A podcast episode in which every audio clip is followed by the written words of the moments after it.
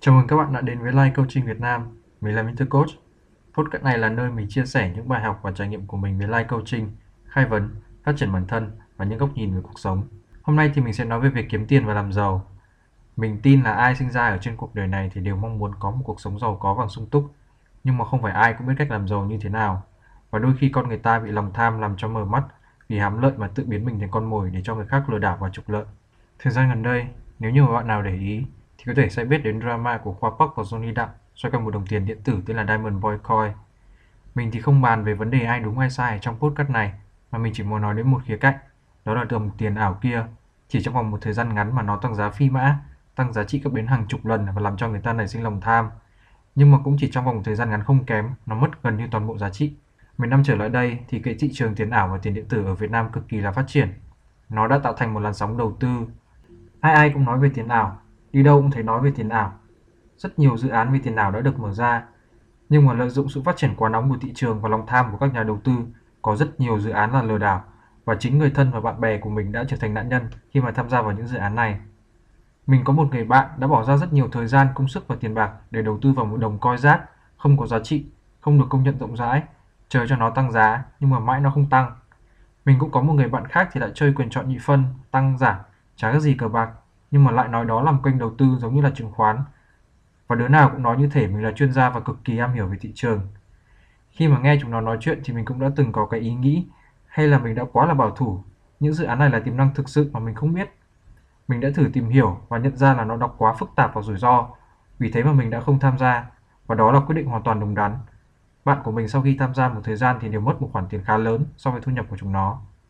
Sau này thì mình mới biết đến một câu của Warren Buffett là khi người ta tham lam thì bạn phải biết sợ hãi. Khi mà ai cũng tham lam và đổ xô vào một thị trường thì bạn hãy cẩn thận và hãy biết sợ hãi đi vì nó sẽ trở thành một quả bong bóng rất là to và có thể vỡ bất kỳ lúc nào.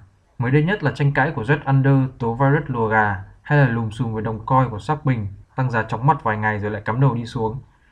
Chẳng ai có thể lùa gà được nếu như không có những con gà để mà lùa. Trách những người lùa gà một thì trách những con gà 10. Những cái nhà đầu tư thiếu kiến thức nhưng mà lại quá tham lam, lao vào đầu tư mà không chịu tìm hiểu. Và không chỉ có coi rác, thời gian gần đây nó còn xuất hiện thêm hình thức cờ bạc online kết hợp với đa cấp biến tướng, núp bóng một hình thức đầu tư tài chính sinh lời mà công an vừa mới triệt phá một đường dây hàng chục ngàn tỷ đồng. Mình cũng có một người bạn tham gia vào đường dây này và rủ mình tham gia cùng. Những cái người cầm đầu của đường dây này mở ra một trang web liên kết với nhà cái ở nước ngoài, sử dụng quy đổi tiền Việt sang một loại tiền điện tử để đặt cược và đánh bạc online. Bản chất thì là cờ bạc, nhưng mà lại đi rêu rao đây là một kênh đầu tư siêu lợi nhuận, an toàn tuyệt đối, thắng thì mình hưởng, còn thua thì sẽ có quỹ bảo hiểm đền. Để thu hút nhiều người tham gia, đường dây này còn sử dụng hình thức đa cấp biến tướng, chia phần trăm giao dịch cho người chơi khi mà lôi kéo người khác tham gia vào hệ thống. Khi mà lượng người chơi và lượng tiền đổ vào đủ lớn thì chúng sẽ đánh sập trang web và chiếm đoạt toàn bộ tài sản. Đường dây này đã thực hiện chót lọt việc đánh sập trang web một vài lần. Ngay khi trang này vừa sập thì bọn chúng lại mở ra trang khác để thực hiện những hành vi tương tự. Nhưng mà đến lần này thì mới bị công an triệt phá. Cờ bạc thì dù dưới bất kỳ hình thức nào thì đều là phạm pháp ở Việt Nam. Còn đa cấp, bản chất thì nó không xấu nhưng mà nó bị người ta lạm dụng, biến tướng thành một hình thức lừa đảo. Mình phải chia sẻ thật là mình đã từng tham gia vào một công ty đa cấp nhưng mà là một công ty đa cấp chân chính, có nhà máy sản xuất ở Việt Nam và có bề dày hoạt động nhiều năm ở trên rất nhiều quốc gia trên thế giới. Mình biết ơn quãng thời gian làm đa cấp vì nó đã giúp mình học được rất nhiều thứ và góp phần tạo nên con người hiện tại của mình, có cái nhìn tích cực về cuộc sống và có tư duy phát triển bản thân. Và đặc biệt là đã dạy cho mình cách phân biệt đâu là đa cấp chân chính và đâu là đa cấp biến tướng, lừa đảo. Những công ty đa cấp chân chính thường là nó sẽ có sản phẩm và dịch vụ cụ thể, rõ ràng, có chất lượng tương đối tốt. Những cái người tham gia vào hệ thống thường chỉ phải bỏ ra một khoản chi phí rất nhỏ, khoảng một vài trăm nghìn để mở mã số. Họ cũng không cần thiết phải mua là phải ôm quá nhiều sản phẩm. Những cái người giới thiệu cũng không hề nhận được tiền trực tiếp từ việc giới thiệu người khác vào hệ thống, mà họ sẽ chỉ nhận được hoa hồng khi những người mà họ giới thiệu bán được sản phẩm và tạo ra doanh số. Còn đa cấp biến tướng, lừa đảo thì nó không có dịch vụ và sản phẩm cụ thể hoặc là sản phẩm bị thổi phồng giá trị.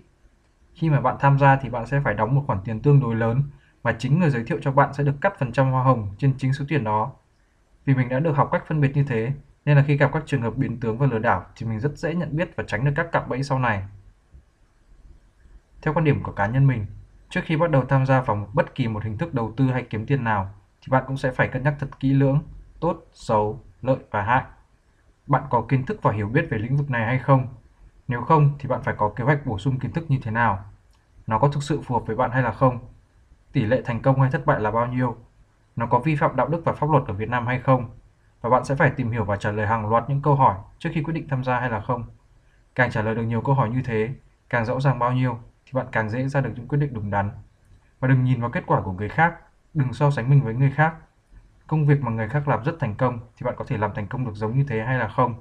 Đừng để lòng tham và danh lợi làm cho mờ mắt, sẽ rất dễ dẫn đến những quyết định sai lầm. Cũng đừng bao giờ vay mượn, đừng bao giờ mắc nợ khi mà tham gia vào bất kỳ một lĩnh vực nào mà bạn không chắc chắn và không có sự hiểu biết. Và đặc biệt là các bạn nam giới, đừng làm bất kỳ điều gì ảnh hưởng đến gia đình của mình. Nếu thực sự có bản lĩnh thì hãy tiết kiệm và đầu tư đi. Có nhiều thì đầu tư nhiều, có ít thì đầu tư ít, được ăn, lỗ chịu. Phải tự chịu trách nhiệm cho cuộc đời của mình và đừng làm ảnh hưởng đến gia đình và người thân. Sử dụng đòn bẩy tài chính, dùng tiền của người khác thì nó là một con dao hai lưỡi. Nó có thể giúp bạn bắt đầu nhanh chóng với công việc và đam mê của mình, nhưng mà nó cũng có rủi ro mất trắng và bạn sẽ mắc nợ. Và đại đa số, nếu như không muốn nói là tất cả những cái trường hợp vay mượn để đầu tư, làm ăn hay kinh doanh mà mình biết, thì sau một thời gian đều mất hết, chả còn gì. Và chính bản thân mình cũng đã từng đi vay và mắc nợ khi mà kinh doanh không thành công.